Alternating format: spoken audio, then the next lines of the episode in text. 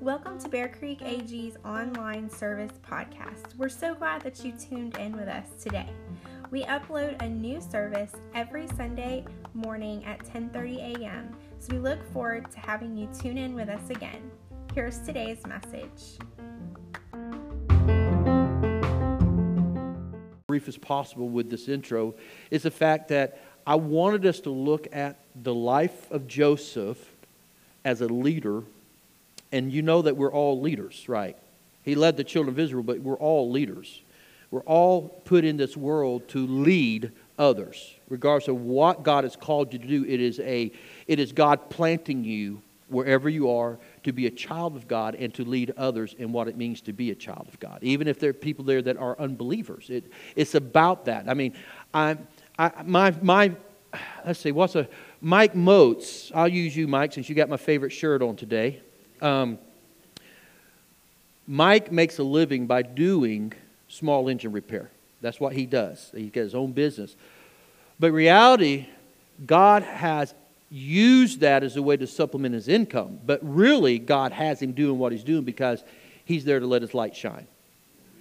My wife is a school teacher. That's way God supplements her income. But the reality of it is, her call, her purpose is to be a light, to be a leader among children, parents, and other teachers, to be that Christ like person. That's all of our calling. And what we're doing is we're looking back at the life of Joshua and we're seeing that. We're trying to learn these lessons from Joshua that would help us to experience something that I think God wants for us every moment of every day. He wants us to realize and experience His presence. You are the temple of the Most High God. So, with His Spirit living within you, then you, you need to be aware that every day you can experience God. He's in you. If you're not experiencing I want you to because I believe God wants you to do that every moment of every day. And then with that experience, then you get to encounter His power.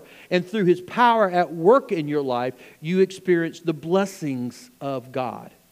Now, I know we got some gifts in the house, so I'm just going to put this out here. Something God showed me.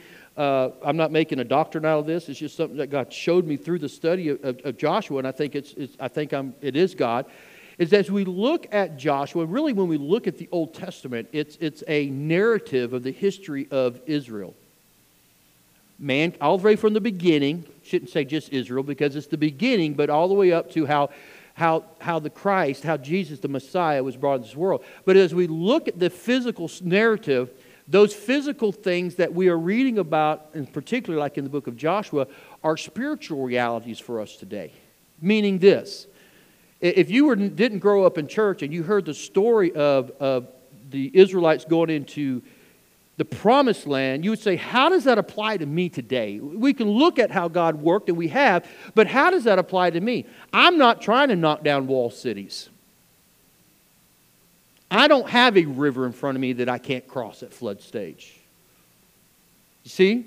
So, how does that apply to us today as children of God? And the reality of it is, is everything we see physically is a spiritual reality for us today. You, you may not have a river that's flooded that you physically are trying to cross, but there's definitely obstacles in your life that are preventing you from experiencing the presence, the power, and the blessings of God. There are walled cities in your life.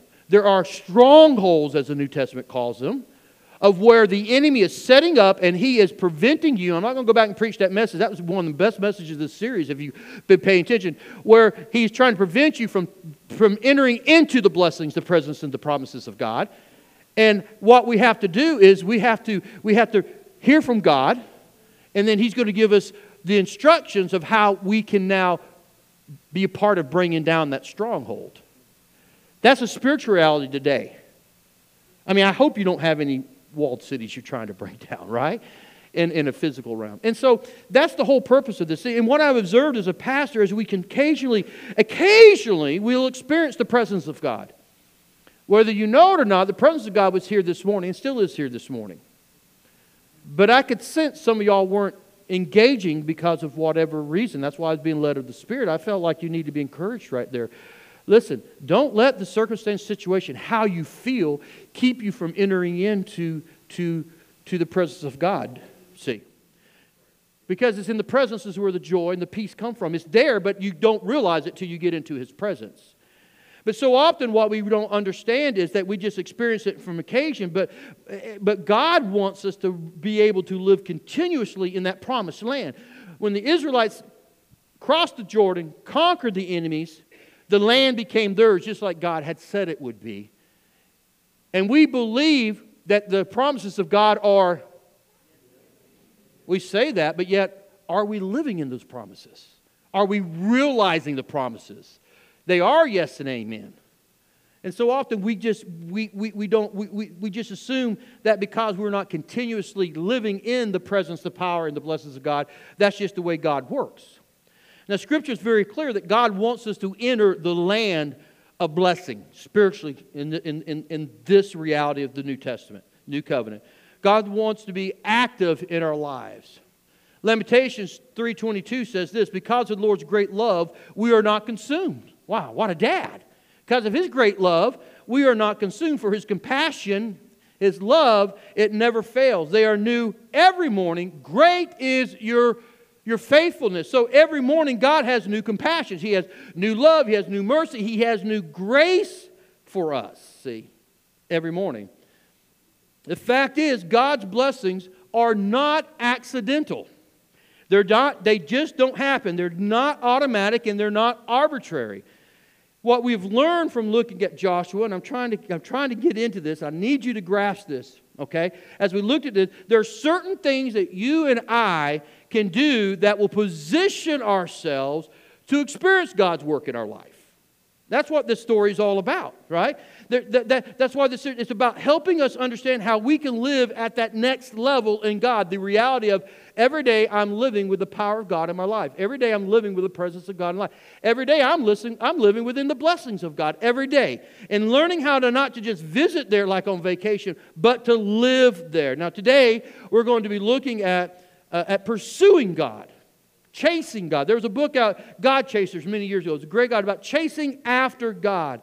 And I think it's safe to say that this one principle, maybe more than any of the others, has a big impact on what we experience it, from God and when it comes to the things of God. And to get the picture of what it looks like, we're going to be looking at a guy by the name of Caleb. How many y'all remember Caleb in the story, uh, Joshua in the story? Okay, a few of y'all do. Y'all, y'all don't know Joshua. Well, good. This is going to be a good history lesson, and hopefully you'll glean some spiritual insight from it. All right? Looking at Caleb. Now, Caleb is a man who's described several times within the Old Testament as a man who is wholehearted. Wholehearted. When we look at that, when we look at it within uh, Merriam's dictionary, wholehearted is, is defined this way completely and sincerely devoted, determined or enthusiastic. A person marked by complete, earnest commitment, free from all reservation or hesitation. So let me ask you all a question this morning. In your walk with God, are you sincerely devoted and determined and enthusiastic? That's not to beat you up, that's just a question. Are you there? Were you glad this morning when the alarm went up? I can't wait to get into the house of God. Woo, come on, baby, get the kids. Let's go, let's go, let's go. Was that you this morning? Obviously, I'm not saying you had to be that animated, but was you saying, man, that, I'd really like to just sleep in today. It'd be a good day to stay. How, how about this? There again, this is not to be derogatory. I'm not here to beat you up. But when the worship and the praise began, we said, Were you enthusiastic about singing praise unto God? Were you excited? Was you raising your hand? Was you lifting your heart in adoration, regardless of the song, regardless of the style, regardless of the wording, regardless of what's going on around you? Or you said, Yes, Lord, I praise you. Thank you for being my champion. How was you like? Where's that enthusiasm? Where's that excitement? Where's that commitment? Are you sold out about the Word of God? Are you in the Word of God? Do you read it? Do you let it be a part of who you are? Do you live by it? Even when, whoo, if I do that, that's gonna, it's not gonna work in my benefit, but the Bible says do this, see. Yeah, see. Do you, do you wake up every morning determined to live out your life for His glory? See, does He have all of you? And is all of you about all of Him? It's time of evaluation today, see. Caleb is one of the original spies, if you don't know who he is, that Moses sent into the promised land when they came um, out of Egypt to Mount Sinai to travel through. They came to the Jordan River, and Moses sent in 12 spies, two of which were Joshua, who's one of the main characters in the book of Joshua, and then there's Caleb, who's kind of quiet in this story, but yet very, very, very, very important. And what we find is that uh, in our text, you're going to find that for 40 years, this. Uh, uh, he was pursuing after God, his heart. In fact, six times in the Bible, it says that he followed the Lord wholeheartedly. Over in Numbers 14 24, listen how he is described. But because my servant Caleb has a different spirit and follows me wholeheartedly. See, follow me wholeheartedly actually in the Hebrew is one word, and it really means to pursue because Caleb pursued God, because Caleb closed the gap, because to, he, he was determined to get closer to God in his life. Now, we all have played this game. How many y'all been playing tag? Remember playing tag as a kid? Come on, put your hands up. I want to make sure, unless you didn't wear deodorant. Okay, if you wore deodorant, good, right. How many y'all remember playing tag? Okay, I'm going to get a little animated here, okay? You have the person who is it.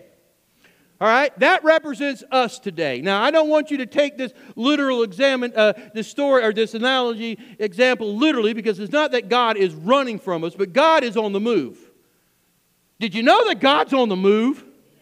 God is always on the move, right? And you got to go where God moves. He's trying to move you where He wants to go. I'm going to preach a minute now because I think I've, I've not quite got you. God is always on the move. God is the God of the move. He's always moving. He's not, and He wants us to be following Him. He, and it's not that He's hiding from us. So you are it, and He's the one that you have to tag. And the whole purpose of being it is you got to close the gap on the one who's running. You got to close the gap on the one who, who's on the move. And that's what that word means. It literally means closing the gap, getting as close as, as to the person you're trying to tag so that you can physically touch him. That's what this word means in the Hebrew.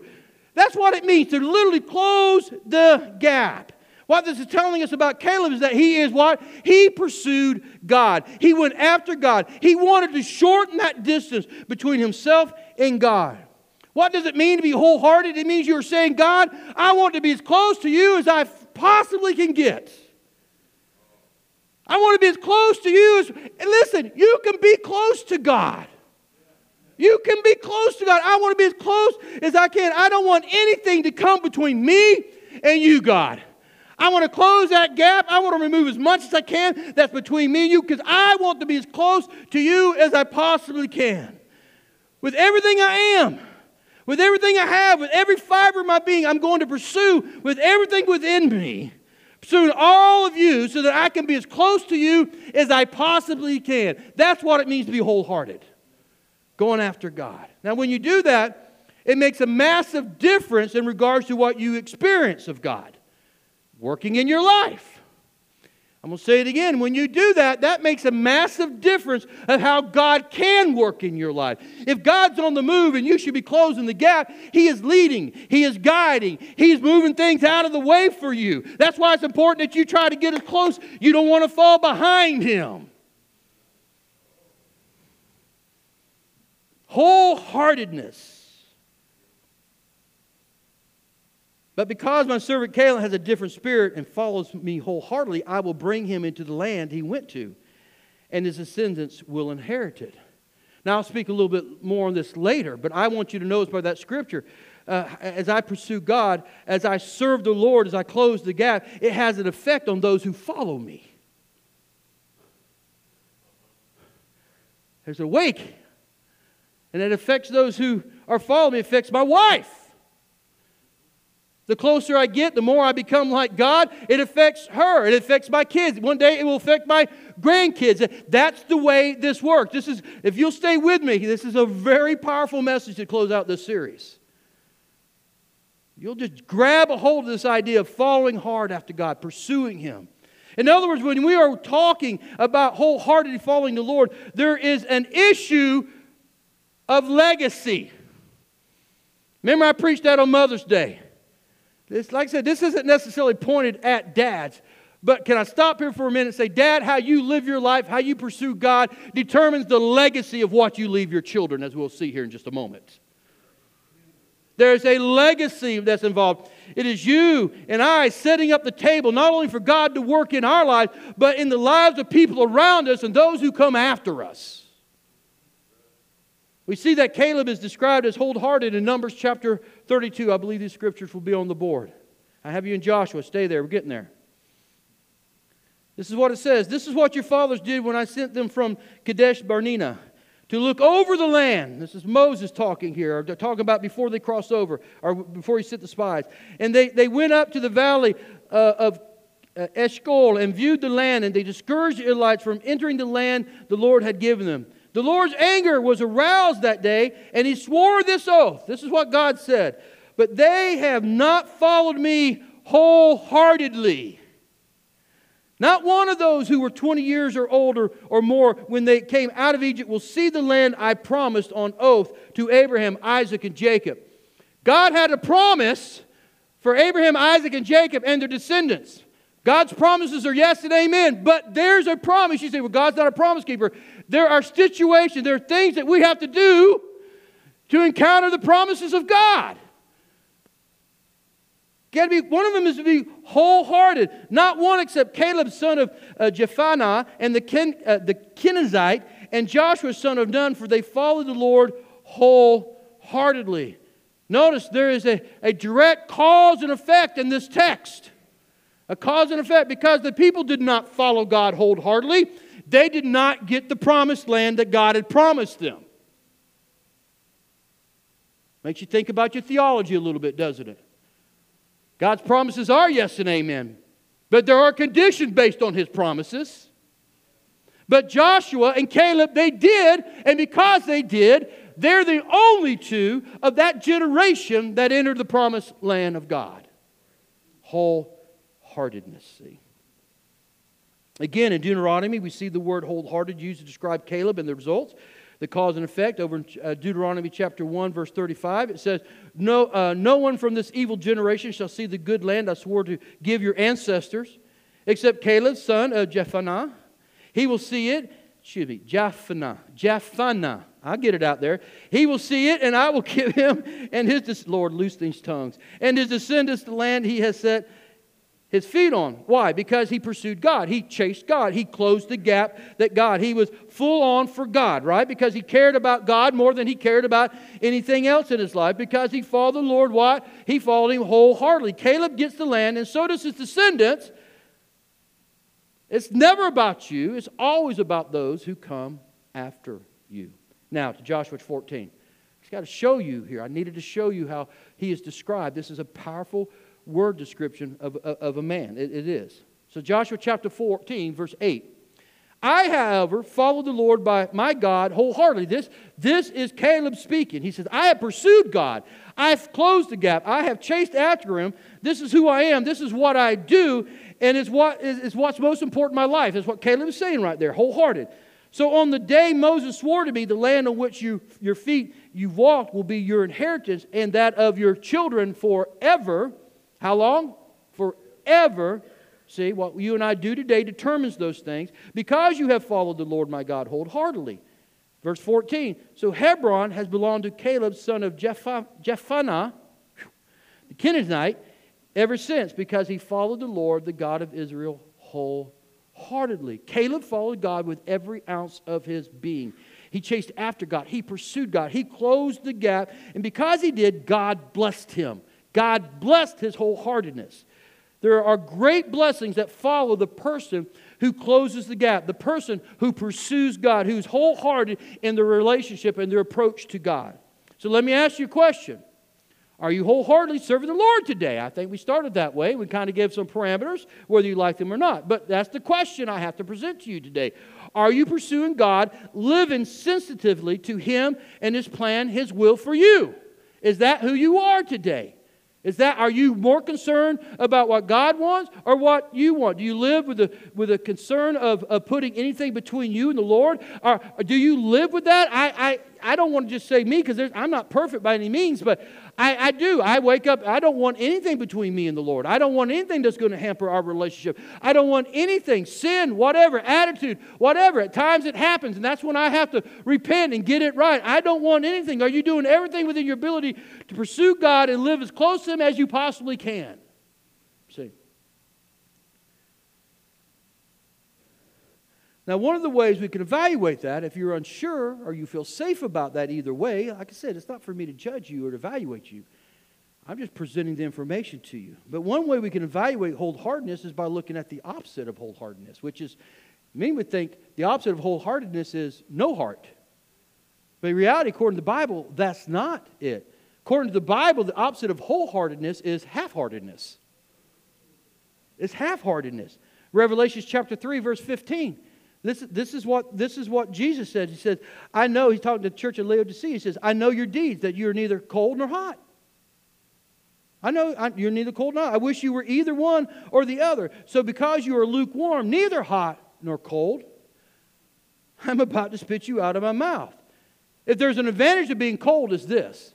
If you're cold, you know that you're not where you need to be with God. True? When, when you're cold, I want you to think about this. When you're cold, you know that you're not right with God. I mean, you know either I don't believe in God or I don't care about God. I'm not worried about following Him. I know He exists. Uh, what have you? All right? That, that's one of the benefits of knowing that you're, that you're cold. Therefore, you're basically not fooling yourself, is the point I'm trying to make here. But there's a problem with being lukewarm because the problem with being lukewarm is being half-hearted is that you just you're just enough devoted to God to deceive the thinking that you're where you need to be with God.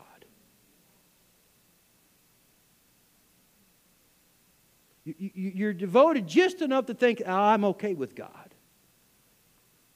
We, we get this idea that we have arrived when we receive Jesus as Lord and Savior. I'm not talking about salvation. I'm talking about wholeheartedness, devotion to God, where you are living in His presence, His power, and His blessings. See, that's something you have to decide. If all you want to go do is go to heaven, that's fine. That's, that's it. That's fine. But if you really want to experience the presence of God in this life and be in His will and go where He wants you to go and be able to, to live in the promises that are yes and amen, this is, this is how you do it. And you know, you know what? Can I be honest with you? You know this to be true. Because when you're half heartedly serving God and suddenly crisis come up, what do you do? You, you, man, you narrow that gap. God, oh God, you slide into the altar like a second base, like you're stealing second base. Oh God, I need. Now, I'm not saying that's the wrong response. I'm just trying to point out to you, because you know this, Suddenly you want to be in his house. Suddenly you're on your knees praying. Suddenly you're looking into his word for direction. You're calling the pastor or someone that you know is a spiritual person. I need you to pray for me. We see this all the time in church. I see it all the time in church because why? These people are half heartedly following God. They, they, they, they, they, they're devoted to him in the sense that, okay, I know him, I've accepted him as Lord and Savior, but they're not pursuing God. They're not closing the gap. And because they're not, when God moves, they don't move with him. And when they don't move with Him, now they're out of the will of God. Or the obstacles come that prevent them from being in the will of God. Or those, those Jordan rivers you need to cross over, you can't cross. Or, or the walled cities that need to come down aren't going to come down. Or when you need to remove some stuff, remember the circumcision message. When there's stuff that God requires you to re- remove to renew that covenant with Him, you don't do it. And the results are you're half hearted. I'm not questioning your salvation. There's just no fire in you. There's no spiritual, real oomph in you. Why? Because you're not pursuing God. You're half hearted, you're not wholehearted. See, I could end this message right now, but I'm not going to. But I want you to hang on to that thought. I think, I, I think the Lord, the scripture message has your attention right now, but I, I want to continue. Four signs of half heartedness, real quick four quick signs. And this is not exhaustive. But one is you're more concerned with what others think than you are about what God thinks.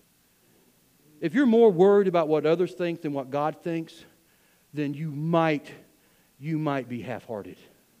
See. Do people like me? Do they respect me? Do they accept me? What do they think? Oh, if, if they knew I was a tongue talker, what would they think? Oh, if they knew our church was that way, right? Oh, if they knew I went to that church, right? I know some of y'all are closet Pentecostals. or if you said no at a temptation or something because the, the buddies say, hey, let's go do this, and you say, no, what would they think about me? Or ladies, same way with the ladies, see? See, more concerned with what others think. Next thing is you rationalize sin. Yeah, you rationalize sin. It's not sin, it's a mistake.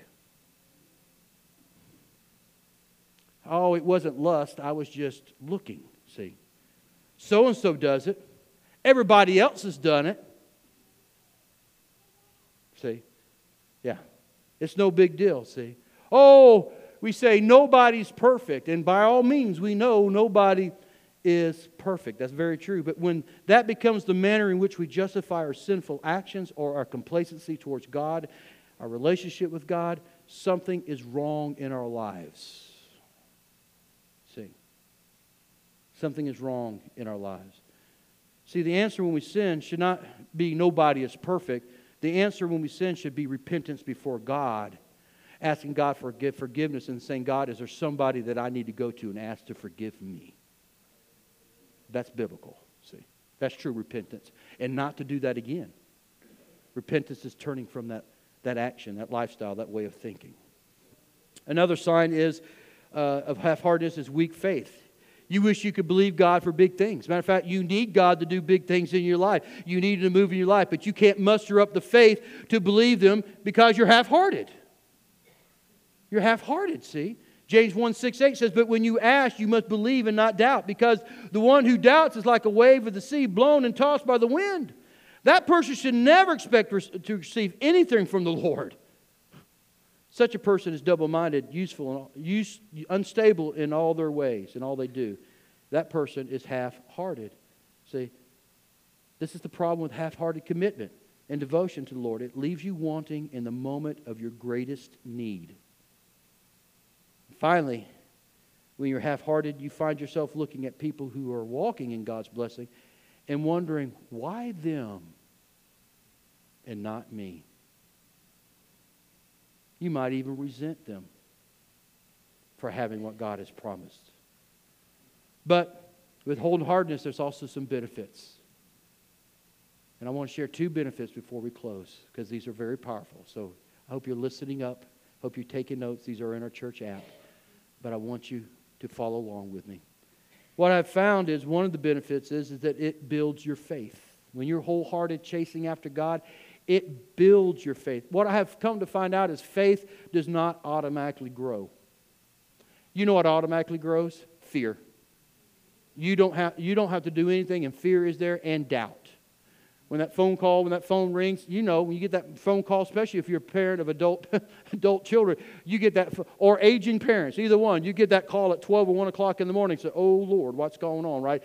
It's not like everything is fine. It's like, oh, what's happened? The, the fear, the doubt starts coming in. See, that's, that's a reality. Those things don't have to be cultivated, but faith has to be cultivated. And more than any way, is cultivated by pursuing after God, closing the gap between you and the Lord. The closer you are to God, the easier it will be for you to believe for His power to be working in your life. The closer you are to God, the more you will know about God. The closer you are to God, the more you will hear God. The more you're closer to God, the more you will see God. The closer you are to God, the more you will follow God closely when He moves. See, not wondering where He's at, you'll know where He's at at all times. Listen, if God's telling me to move or do something, although that may bring anxiety into me that maybe I'm uncomfortable with, I can have the faith to know that I'm walking in obedience to Him and He's going to take care of the results. See? Caleb made the decision to pursue God. Numbers 13. We're getting back to Joshua in just a minute. They came back to Moses and Aaron, the whole Israelite community at Kadesh in the desert of, of Paran. There they reported to them, and the whole assembly showed them the fruit of the land. They gave Moses this account. Listen, this is what the ten spies said. We went into the land to which you sent us, and it does flow with milk and honey. Man, you're right, Moses. It flows with Matter of fact, here's the fruit. Here's the evidence of it, right? But the people who live there are powerful, and the cities are fortified and very large.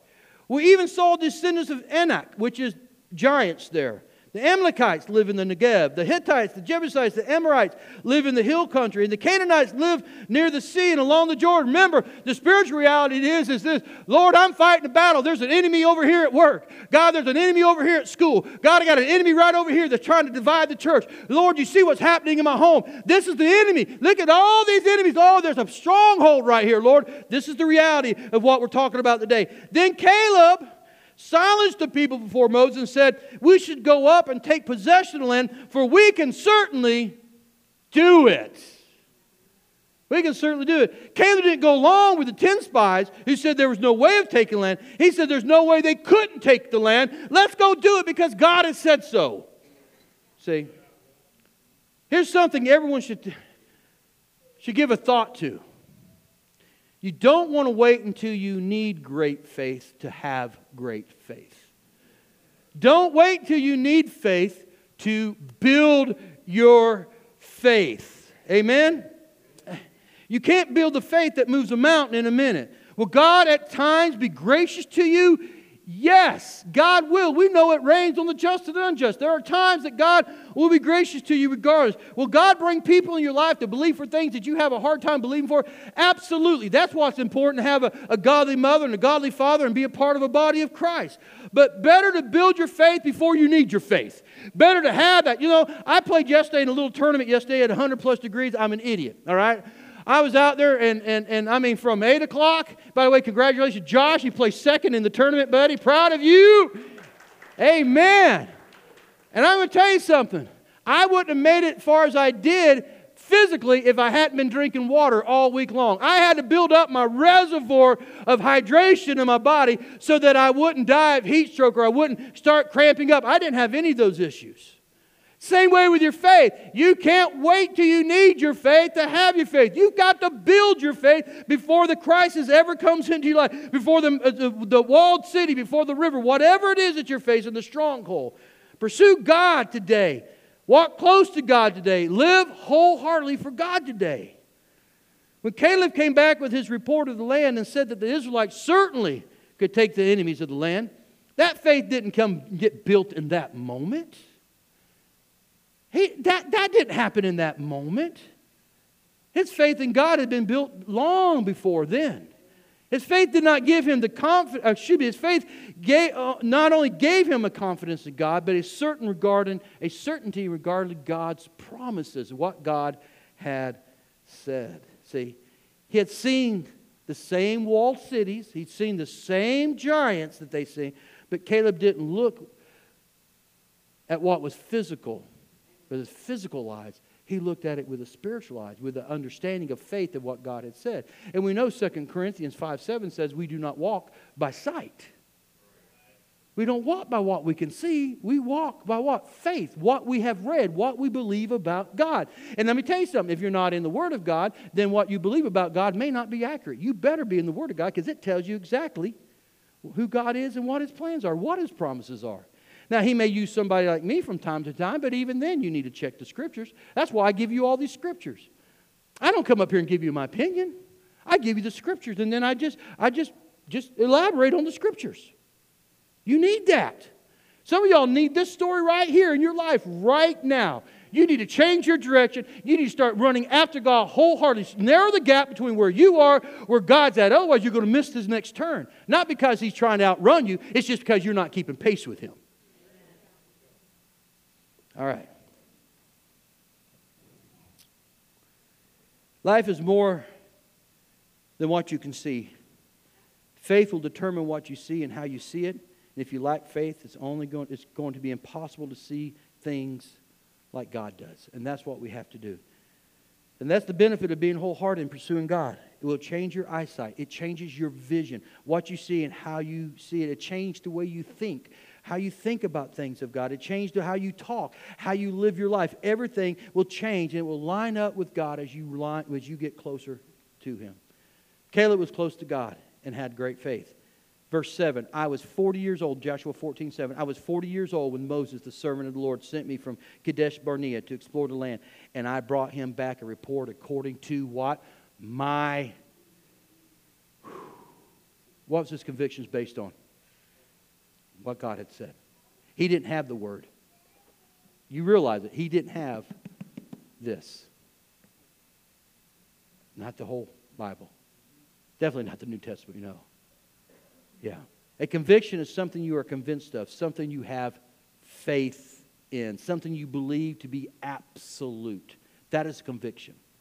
Because Caleb was pursuing God, close to God, he had convictions, things he was convinced of, things he had faith in. In this case, he was convinced he had faith in regards to what the Lord had told him, told him in Israel. They would possess the land. Faith gives us conviction. I'm convinced by what God has told me in this word. I'm convinced. If God said it, I believe it. Every aspect of it. Every aspect of it. He said it, I believe it. Verse 8, but my fellow Israelites who went up with me, the hearts of the people melt in fear. I, however, followed the Lord with my God wholeheartedly. I pursued God. I chased after God. I closed the gap. I know what God said, I know what God has shown me. He says, I am closing the gap. Verse 9 So on that day, Moses swore to me, The land on which your, you, your feet have walked will be your inheritance and that of your children forever because you have followed the Lord my God wholeheartedly. You see the cause and effect here? Because he followed God, he would inherit the land. Not only him, but his children would inherit the land. The blessings of God are not accidental. Right? They're not incidental. They're not happenstance. See, they are not automatic. There's things that we have to do because he was wholehearted, because he pursued God, because he closed the gap between him and the God. Because of that, he received what God had already promised him 40 years prior. 40 years between the time God promised, about 40 years. Probably a little longer as we'll find out.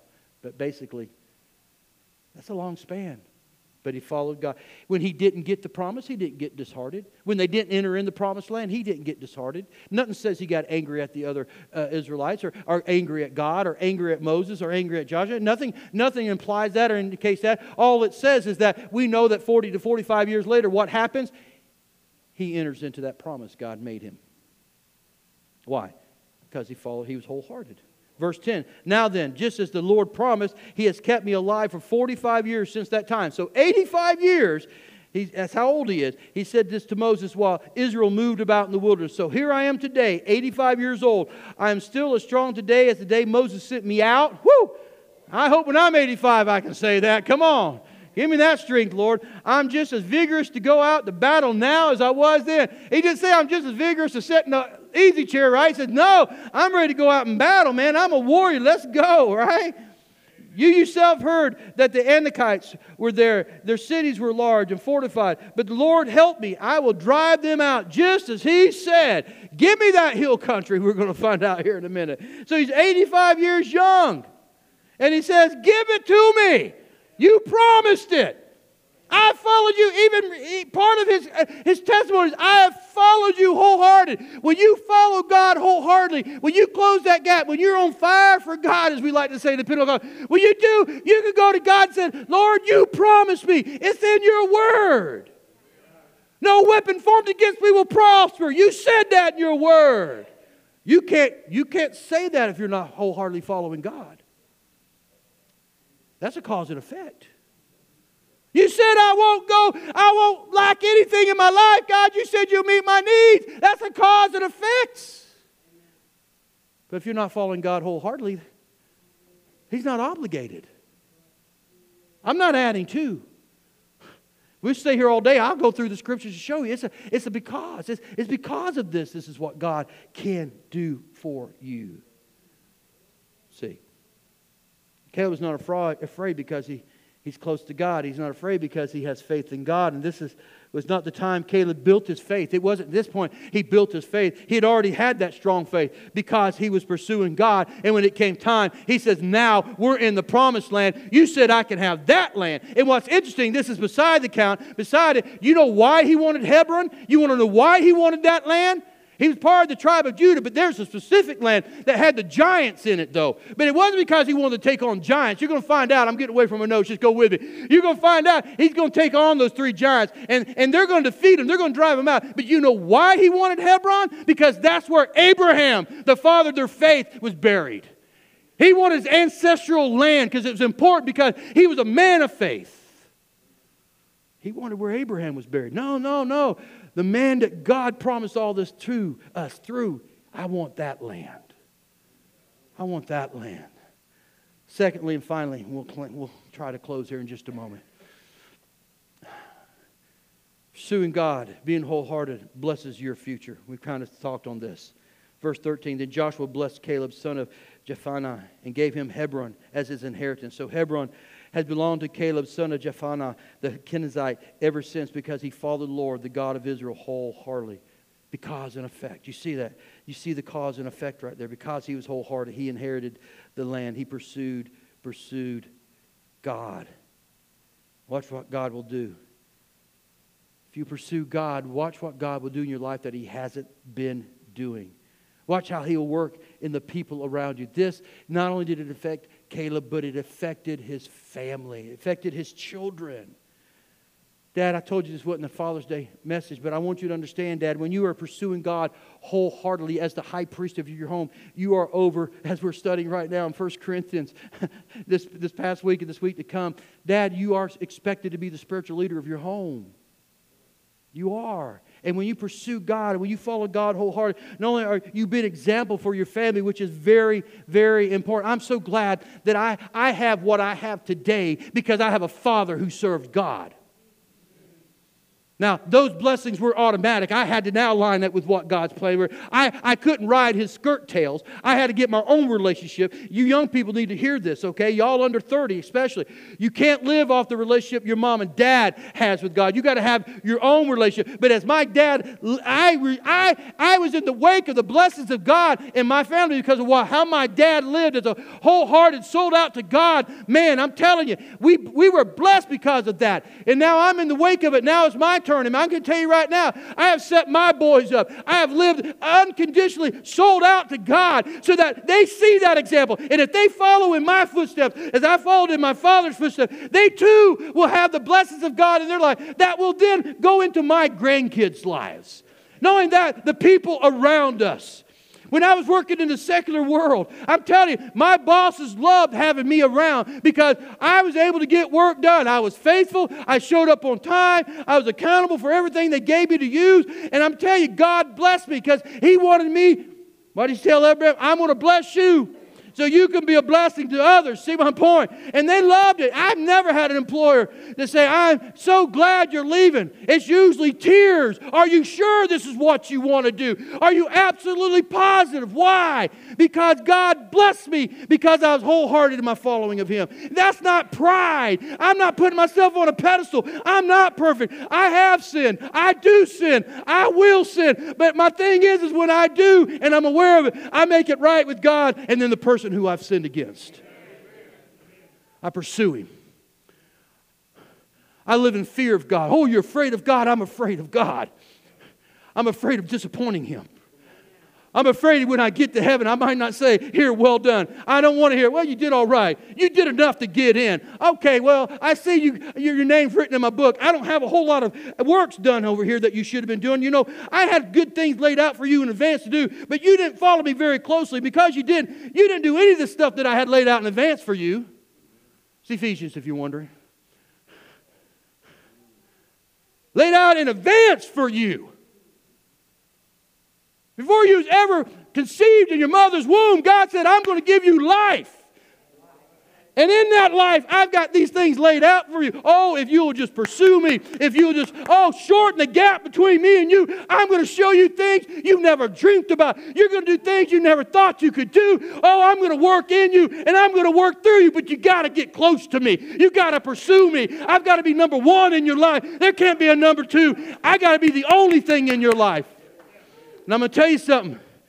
Dads, if you do that, you'll be the father and the husband your wife and children need. Mom, if you'll do that, you'll be the wife and the mother you need. If you're an employee, if you'll do that, your employer will love you.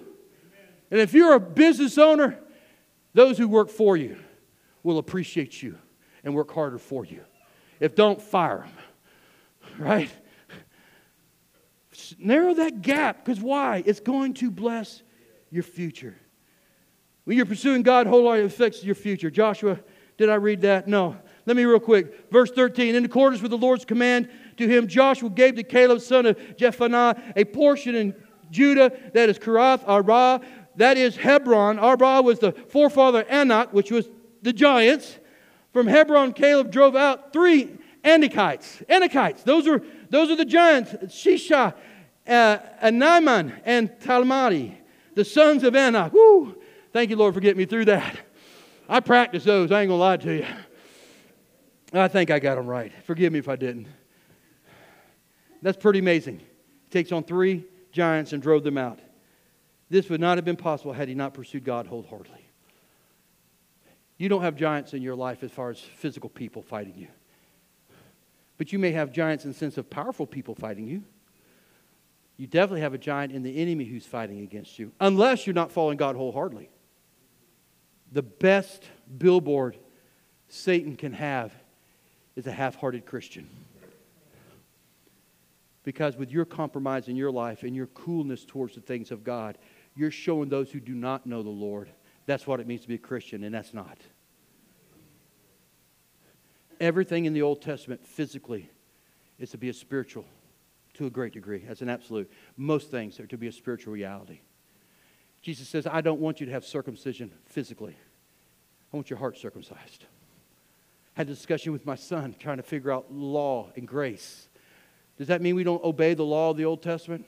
Jesus said they're all summed up in two things love God with all your heart, all your heart, mind, soul, everything within you, and love your neighbor as yourself. So you have to ask yourself, your actions, your attitude, what you're doing, is that showing God's love and appreciation of what He's doing and what He wants to do? Is how you treating others showing God how much you love Him? See, it's about that devotion to God.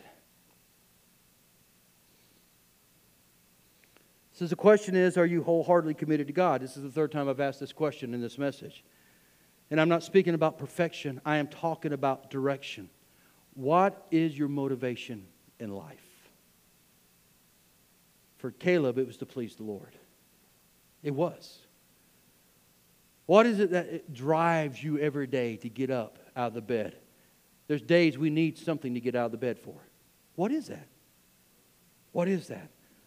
What is it that you really want in life? Does that line up with what God wants for you in your life? See, you want to be close to the Lord as you possibly can get?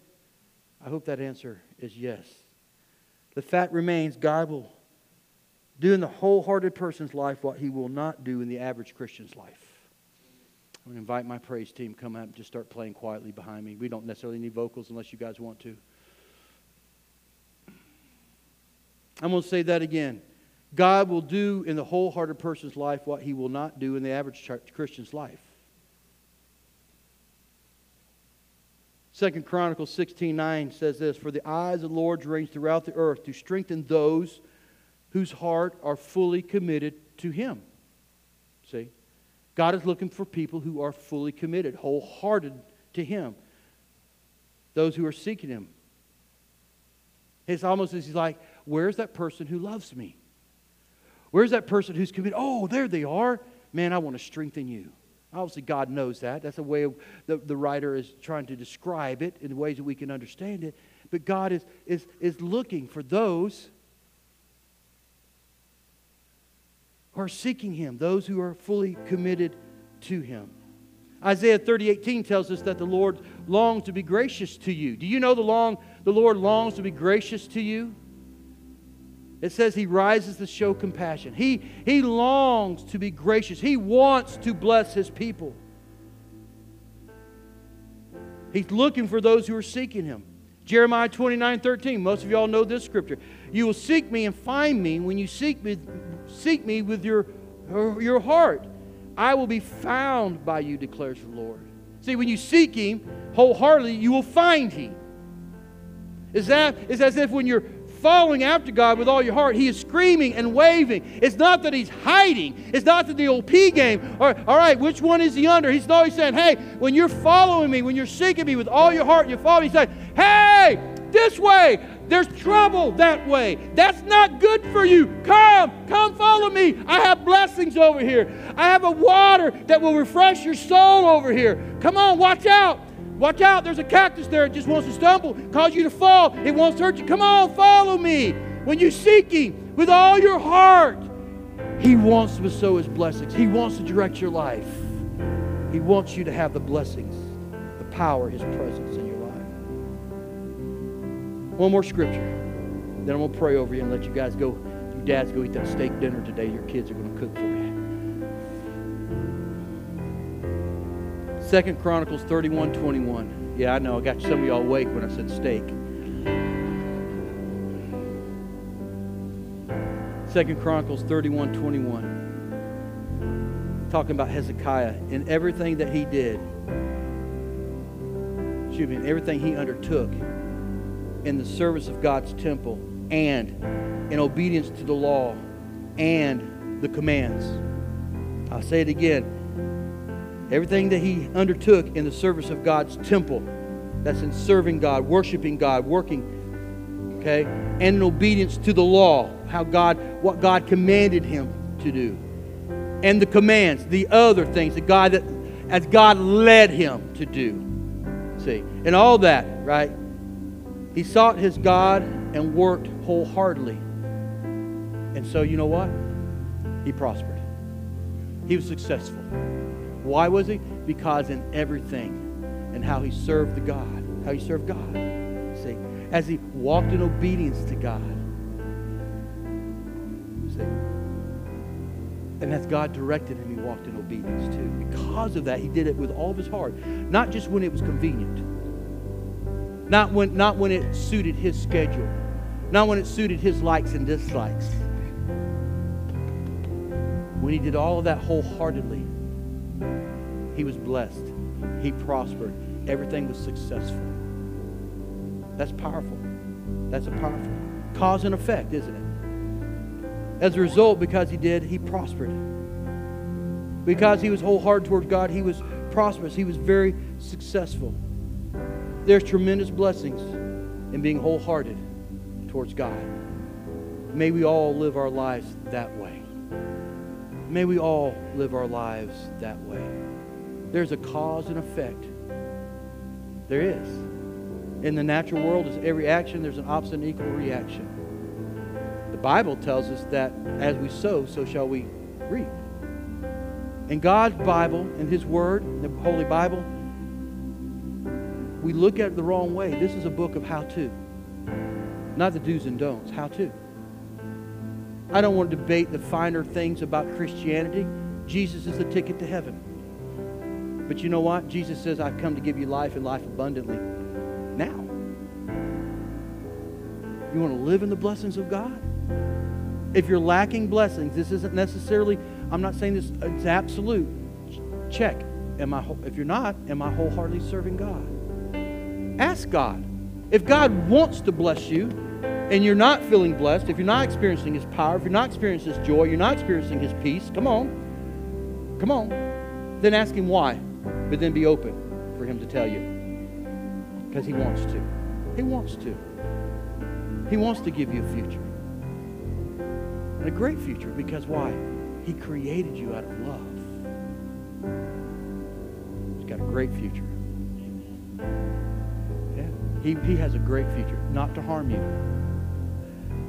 bless you, right? Give you hope and a future. Future now and future later. And as you serve God wholeheartedly, your faith will grow and you'll leave a wake behind you that your children. You know, I left this out. Can I just share something? This is good for Father's Day.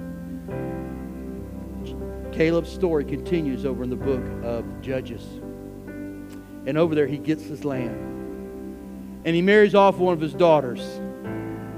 And part of that was he gave her and her husband a piece of property, a piece of land. And she came back to him I'm paraphrasing a little bit, but I'm not adding to it. You go back and look at it. It's Joshua, uh, Judges chapter 1. She comes back says, Daddy, can you give me a little bit more? Because that's what kids do, especially little girls, don't they? They got daddy right there. You know what daddy does? He says, Sure, Shug. I'm going to give you more. And he gave her more land, and it's some of the best land in Hebron. It's springs. Springs is representative of life. Why? Why could he do that? Because he had it to give. Why did he have it to give? Because he followed God wholeheartedly. And because he did, God blessed him, cause and effect. And in turn, his children were blessed. Now, what she does with it was up to her. I've, I've lived, my dad lived his life for me. So I could, I, I'm in the wake of his blessing. But now, because of my life with God, I'm being blessed by God. You're my blessing. You're part of my blessing. And my kids right now are. I remind Trevor all the time that air conditioning is because God's blessed me. Quit wasting it, right? But one day, just like Alex is on his own and married, now they have to make a decision how they live for God. I can't, I can say with my youngest son. See, they've had the example, good and bad, live before them. Now, you have to choose. But as for me and my house, even if it's just me and my wife, we will serve the Lord. I knew I could bring it back around somehow. Thank you, Lord. Amen. Amen. Amen. I don't want to belabor. I know it's Father's Day. But you know what? I'm not worried about what you think because I'm wholeheartedly serving God today. But I would be remiss if I didn't have a prayer time of prayer. And this is how I want to close, if you don't mind. If you if you will just give me a moment, I will I will let you all go and eat and celebrate Dad. And if your dad's still not alive, celebrate him because you're here because of him. But if you're special, if you're privileged, I shouldn't say special, if you're privileged enough to still have your dad, you better love on him. You better love on him.